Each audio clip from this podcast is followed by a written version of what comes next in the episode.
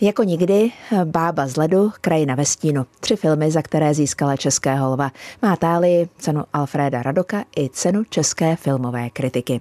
Zítra, tedy v pondělí, odvysílá Česká televize poslední díl seriálu Stíny v mlze, kde si zahrála Magdu Malou kriminalistku, která se svým kolegou Martinem Černým, tedy Jiřím Vyorálkem, řeší případy na Ostravsku. Herečka Petra Špalková. Ptát se budu třeba i na nový film režisérky Alice Nelis. Jmenuje se Buko. Jsou to zálety od mikrofonu Českého rozhlasu vás zdraví Alena Zárybnická. Český rozhlas Pardubice, rádio vašeho kraje.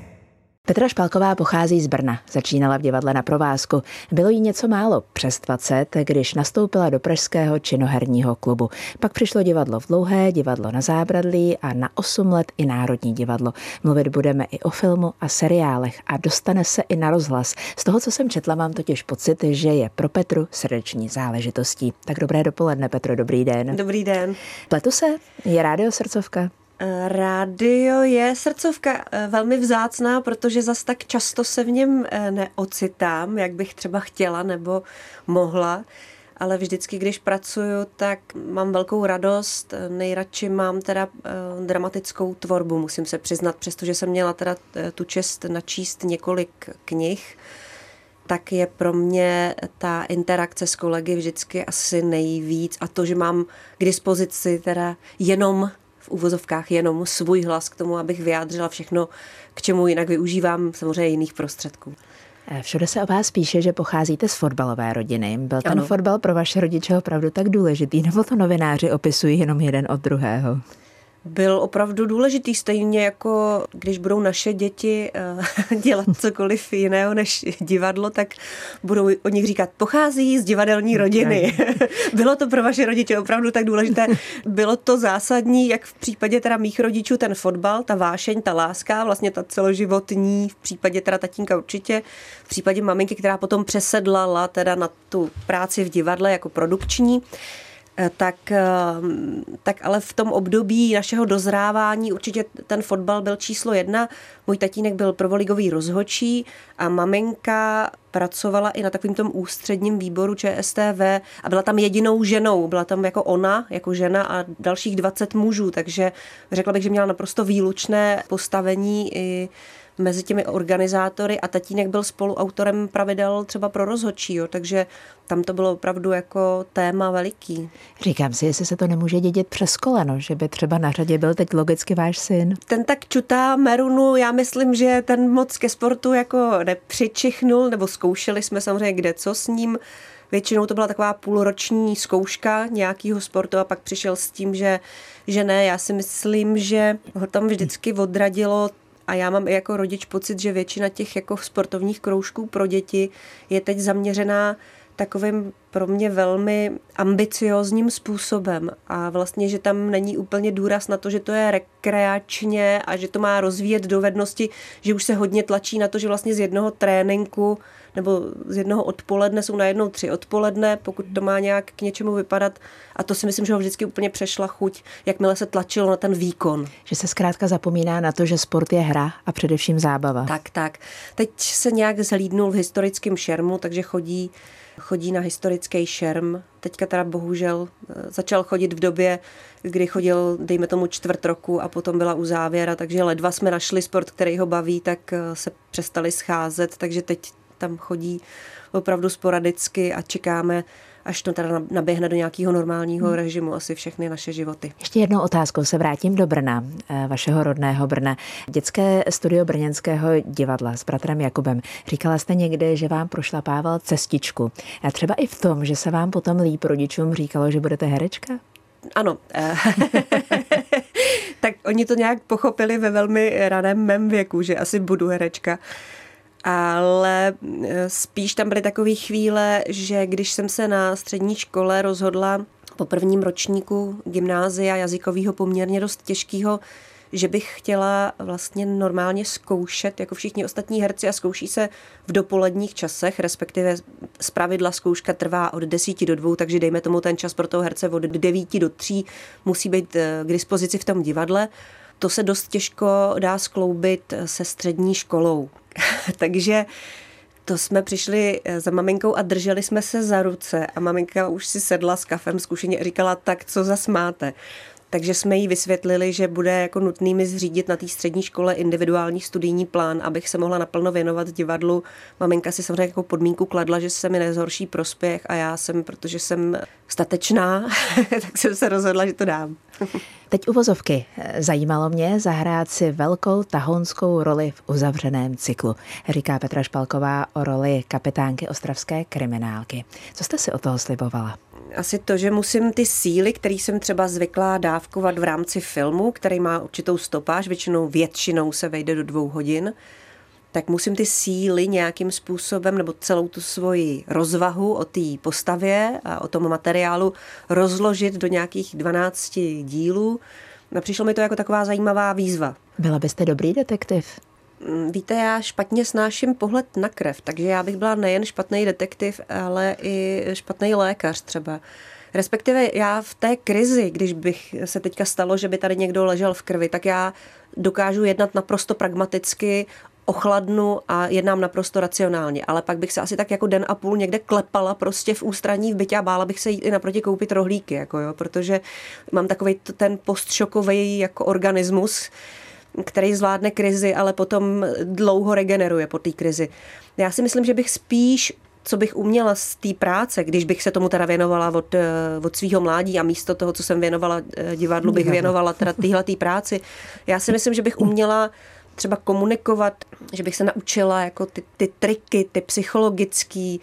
Myslím, že bych byla dobrý spolupracovník, že bych jako byla jako dobrá do týmu těch třeba vyšetřovatelů a že bych si určitě osvojila nějakým způsobem to analytické myšlení že bych asi nebyla ta paní, co chladnokrevně někde kráčí a je jí jedno, že je někdo rozšmelcovaný, a umí s tím zacházet, ale myslím, že bych, že bych uměla být ten týmový hráč. Zvažovala jste hodně okamžik, kdy vám bylo nabídnuto, že vaši dceru bude hrát eh, vaše dcera Andělka? No, to uvažování bylo samozřejmě složitý a bylo mnoho vrstevnatý, protože mhm. nejen, že to asi není úplně žánr, ve kterém by to dítě jako zrovna mělo začínat uh, s televizním či filmovým průmyslem, ale navíc, eh, jestli vůbec jako v, rámci první třídy, což vzhledem tomu, že nestuduje úplně jednoduchou základní školu, nastoupila na jazykovou školu, takže tam máte plus ještě o ten jazyk víc. A navíc Andělka byla vždycky taková jako rachejtle, se dalo říct, a třeba se vyznačovala tím, že se moje dcera, jo, dcera dvou, dvou herců, třeba neuměla jedinou básničku od začátku do konce, nebo písničku, protože vždycky, když jsme se jí něco snažili naučit, tak mi říkala, já si to chci zpívat takhle, já si to chci říkat takhle, je to můj život a já si ho budu žít, jak budu chtít. Jo. Já jsem si říkala, no teda frajerko, až ty nastoupíš do školy a budeš všem říkat, že jako, takže to byly boje, jo, nebo když jsme třeba jako jeli na hory, tak já jsem jí dala instruktorovi, takovýmu chlapíkovi s FTVS, ostřílenýmu, který bylo vidět, že prostě všechny děti zmákne levou zadní, tak dostal andělku, řekl jí, tak a já ti teď ukážu, jak se lyžuje a ona měla takový chraplavý hlas, tenkrát říká, ne, já ti ukážu, jak se lyžuje a sjela takovým jako šusem a rozhazovala přitom ručičkama a úplně se vysekala dole votu v lékařskou boudu, vstala a eh, dostala záchvat smíchu. Po hodině nám jí tady tenhle ten ostřílený chlapík vracel a říkal mi, já vás teda hodně obdivuju, jakože jestli tohle máte 24 lomeno 7, tak to jste teda frajerka. Takže vůbec jsem měla potíž s tím, jestli tuhle tu andělu uvrtat jako do vůbec takhle strukturované práce, jestli to vůbec zvládne. Do strukturované povinnosti vlastně, že Ano. A mhm. ještě ji vytrhnout z druhé strukturované povinnosti, to je školy, že? Takže jsem kvůli ní mi to přišlo náročný z tohohle toho důvodu. Zároveň to bylo náročný pro mě, protože já jsem měla pocit, že budu mít dost starání se svojí postavou. Nakonec teda, no, ještě samozřejmě jsme to museli taky řešit s mužem, který tomu nebyl nakloněný teda skoro vůbec z počátku. Hmm. Co ho pak přesvědčilo? Přesvědčilo ho to, že ta anděla o to vlastně tak stála, že zase mu přišlo, že jestli s tím má začít, tak vlastně cítil, že když bude chráněna mnou, poprosili jsme o eh, koučku, která tam s ní bude, že věděl, že ona bude mít prostě k dispozici celou dobu prostě profesionálku, která nejen, že se umí skvěle starat o děti, ale navíc jí může pomoct s tou rolí. Nakonec tedy kývnul a točili jsme. Mluvíme o seriálu Stíny v mlze, kde si zahrála Andělka dcera mého dnešního hosta Petry Špalkové. Já se k tomu ještě za malý okamžik vrátím. Český rozhlas Pardubice, rádio vašeho kraje.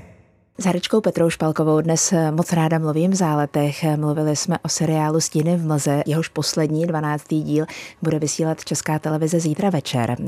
Řekněte mi, Petro, co vás na tom všem nejvíc bavilo? Teď s tím odstupem od natáčení, které probíhalo vlastně minulé léto, nebo před minulé léto dokonce už. To natáčení probíhalo správně. v podstatě hnedka pot, jak byla první uzávěra, ano, to takže bylo 20. 20 tak vlastně když skon... my jsme roztočili čtyři natáčecí dny, přišla první uzávěra, hodili nám děti, vzdělávejte si je sami, to byly krásné tři měsíce totální otročiny.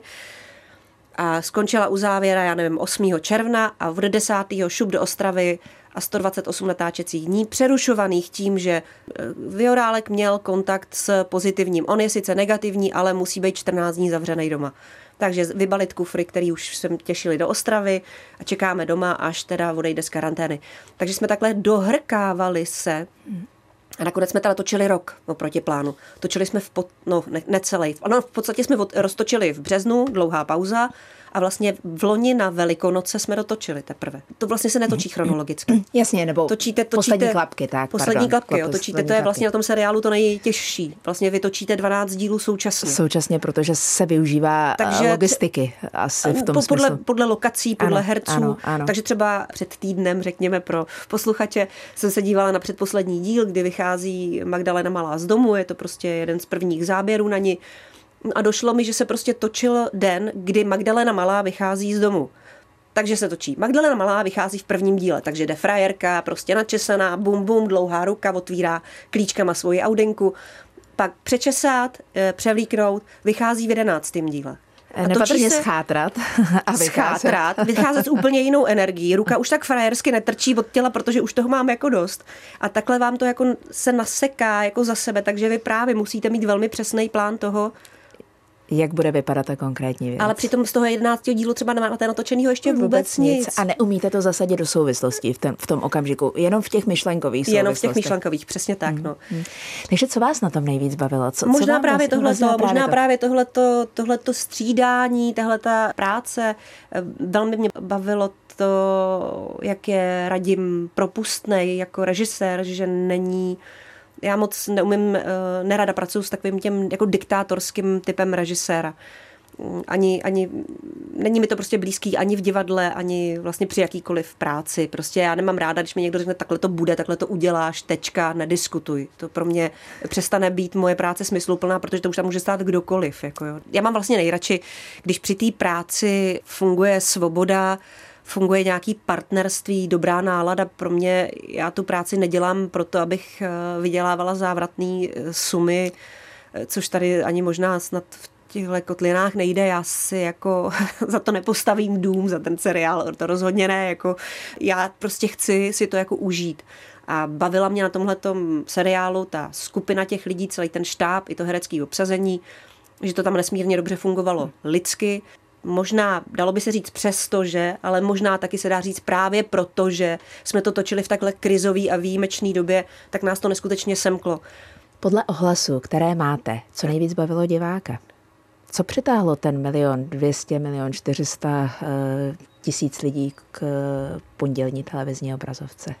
Já si myslím z komunikace s producentkou Kateřinou Ondřejkovou, že to nakonec asi vyhrává právě ta vztahová linie, právě to, že se ten seriál nevěnuje jen a pouze těm jednotlivým zápletkám kriminálním, ale že se tam vlastně velmi dopodrobna věnuje vztahovým a ne příliš prvoplánově jednoduchým vztahu, jako tak bych řekla, soap operově jednoduchým, jako ten je zlý, ten je hodný, on jí miluje a dělá pro ní všechno. Myslím, že je i ambivalentní v tom, v těch vztazích, jako v tom, jak je to už komplikovaný, třeba protože hrajem postavy, které jsou, dejme tomu, leh, těsně za krizí středního věku, už se s ní tak nějak vyrovnali a do toho bum přijde takovýhle eh, skandál, jako v případě teda uh, rodinného uh, zázemí Magdaleny Malý, že v době, kdy už jako děť, děťátko je na světě, je opečovávaný, babička funguje skvěle, hlídačka, tak najednou babička nemocná,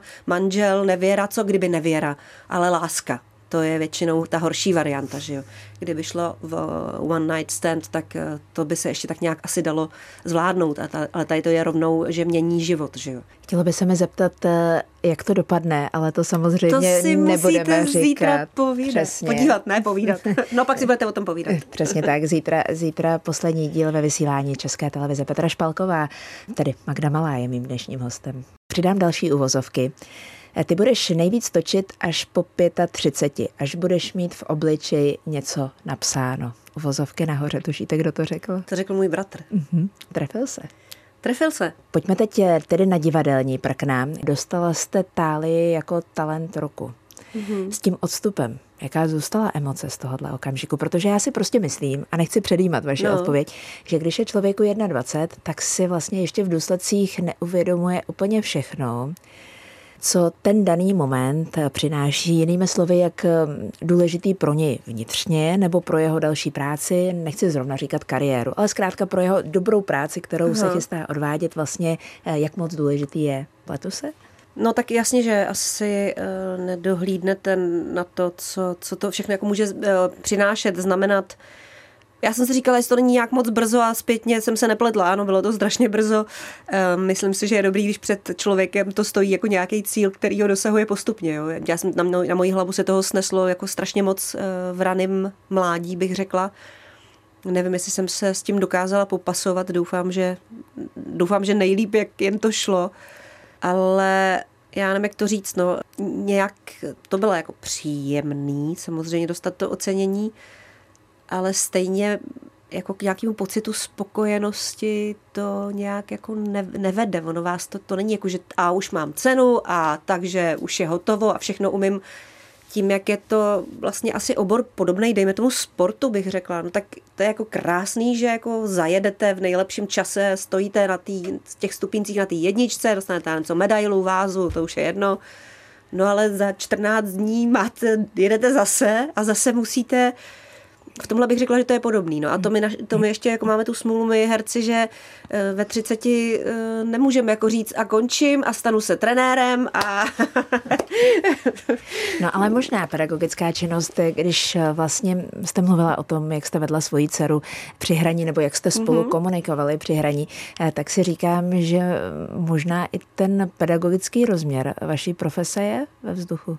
Já už jsem učila, právě, já mám za sebou právě. 9 let pedagogické praxe, já jsem vyvedla jeden ročník na konzervatoři a jeden ročník na DAMu, takže 9 let mám za sebou už přímý přímého učení. A myslíte, že tam ještě váš uh, smysl života směřuje? Že ještě mm, jsem o tom přesvědčená, že se k tomu mm. vrátím, ale vlastně, když jsem učila na té damu, tak eh, jsem nastoupila v době, kdy byl Andělce rok a dva měsíce a ve druháku jsem to chtěla položit ale vzhledem k tomu, že ten ročník těch herců, který jsem vedla, už o jednoho pedagoga přišel takovým poměrně nešťastným způsobem, ne teda, že by ten pedagog zemřel, ale že z nějakých eh, divadelně politických důvodů eh, už nemohl pokračovat dál, tak jsem si nějak říkala, že jim to nemůžu udělat, že by to byla jako nějaký strašný kráter, prostě jsem se cítila jako já nevím co, jak, jak kdyby se rozvedli rodiče a ten jeden, který ty děti zůstaly, prostě ví, že musí určitý nepříjemný období vydržet.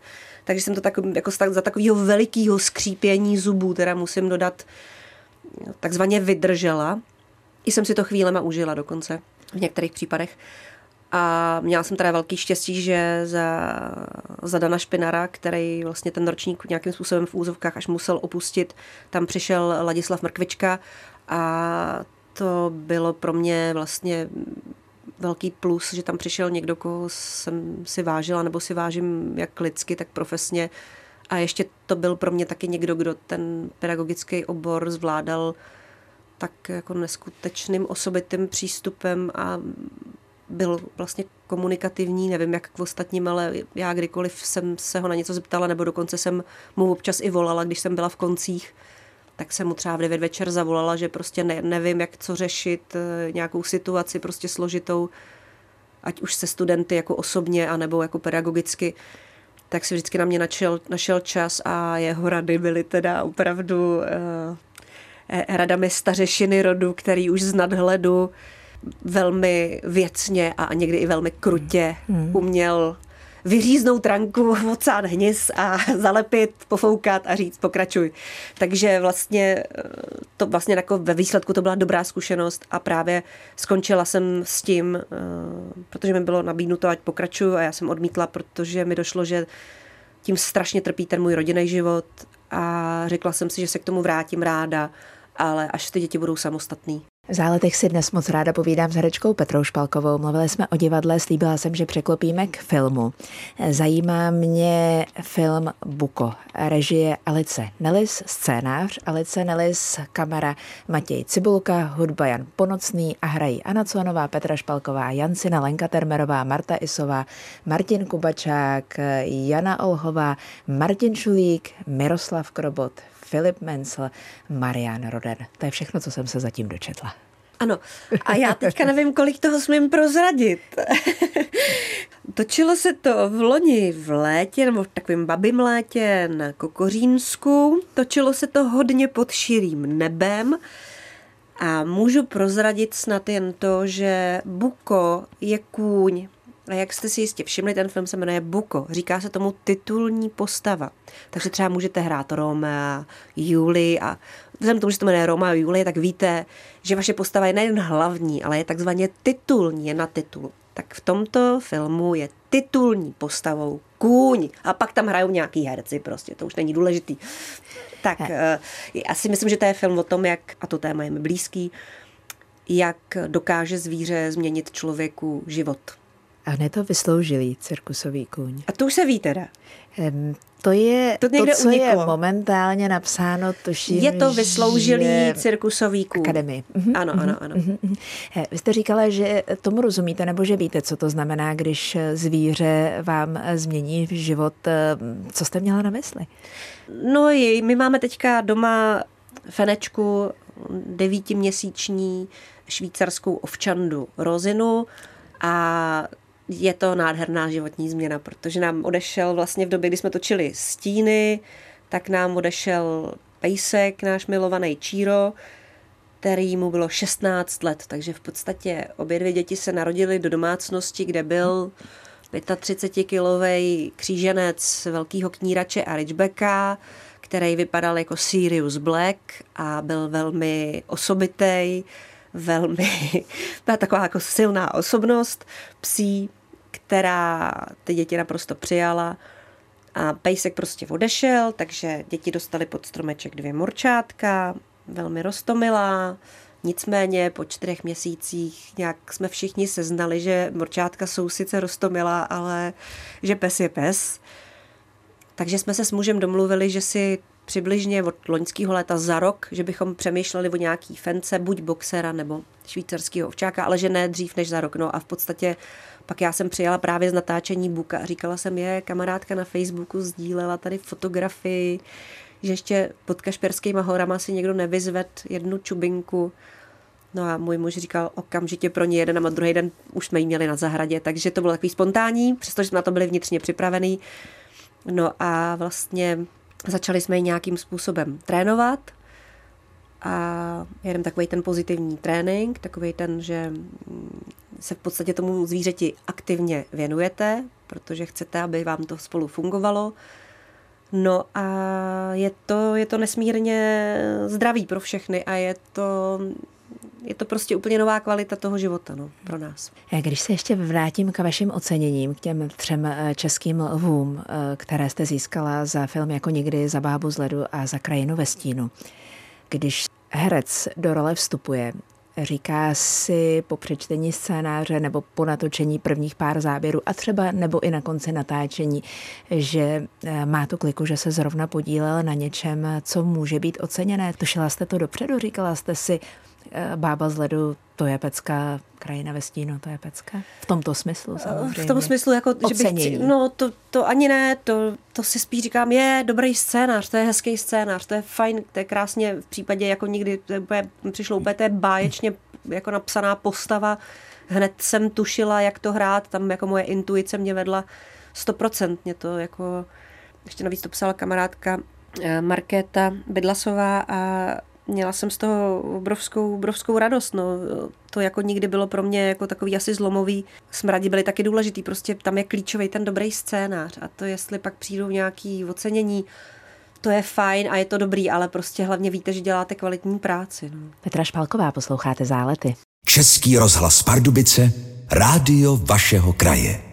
S Herečkou Petrou Špalkovou si povídám eh, dneska v záletech. My jsme hodně mluvili o stínech v mlze, protože je to teď aktuální divácká záležitost, ale všichni víme, že vy herci jste o rok, o dva napřed vůči tomu, co ano, pak ano. přistává k nám divákům. Eh, tak kdybyste teď měla z vaší aktuální práce eh, vybrat něco, o čem se za rok, potažmo za dva, eh, bude zase hodně mluvit, tak jako se teď mluví o stínech v mlze, o čem třeba možná budeme, bude-li nám dáno mluvit my dvě tady spolu ve studiu, což by mi bylo velkým potěšením. Řekněte mi, o čem to bude. No teď vám Vyberte. momentálně, ne, ne, ne, momentálně vám můžu říct, jak se rozdělují zájmena, jestli víte, jaký jsou druhy zájmen. Potom vám můžu vyjmenovat... Přivlastňovací. Ano, to jsou To někomu jde velmi dobře, zvlášť v politice. Myslím, ano, přivlastňovací ano, ano, zájmena ano, no, hrají výraznou tak roli. Aspoň jednu kategorii znáte. tak to třeba v tom teďka jsem kovaná já. Ano. Taky umím uh, dobře říct německy, uh, jak se řekne, sukně, kabát. A to je, to je 13. a 14. lekce Die Kleidung. Já, já teď prostě, já. já jsem teďka matka v domácnosti a taky uh, krásně bych vám mohla ukázat, jak moje čubička umí krásně aportovat, že jí hodím klacík, ona ještě má zůstaň, takže nesmí a potom řeknu přines a ona teprve vystartuje. To, tam teďka se umělecky realizuju já. Je to velmi důležité, ale je to velmi Já důležité. teďka, eh, jako jsem, protože můj muž měl teďka obrovskou divadelní práci, zkoušel v divadle v celetné, zkoušel nádhernou inscenaci, teď jsem byla na premiéře Život je sen, a to je tak strašně těžký text a tak strašně těžká role, kterou má, že jsem odmítla nabídku já na divadelní práci, protože v kombinaci s tím, jak se, se tak ještě tak jako hodně aktivně covidovalo, zavíralo, tak jsem říkala, to není možné, že ty budeš mít takhle těžkou práci a já do toho budu zkoušet a do toho nám někdo pošle děti na týden, jako ať jsou doma.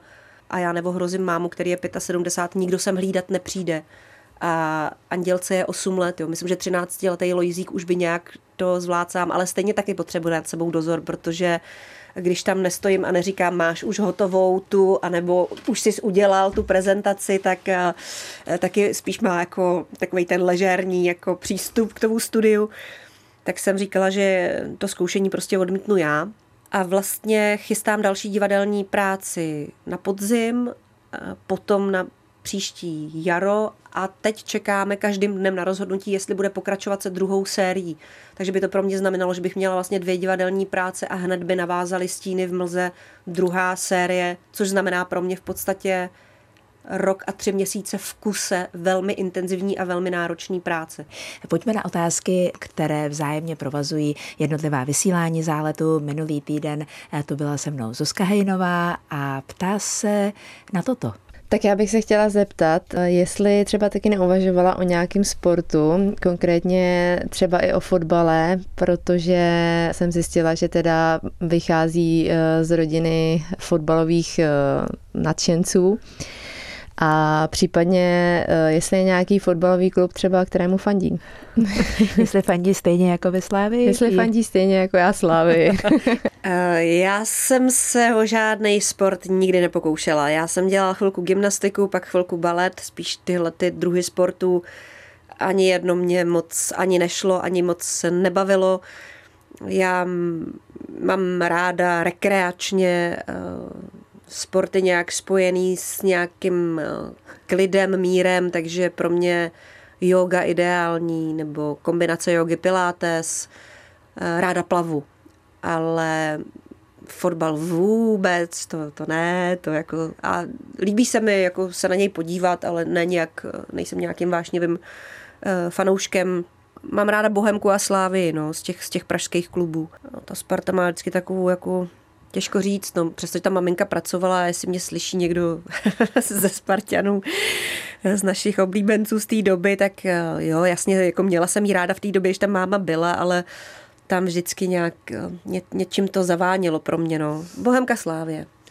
Příští týden to se mnou bude Berenika Kohoutová. Eh, Bereniko, já bych se chtěla zeptat, jestli v sobě cítíš nějaký geny po mamince, čili jestli v tom smyslu, v tom pracovním, jestli cítíš, že máš v sobě nějaký spisovatelský nerv, jestli by se ráda třeba něco napsala do budoucna.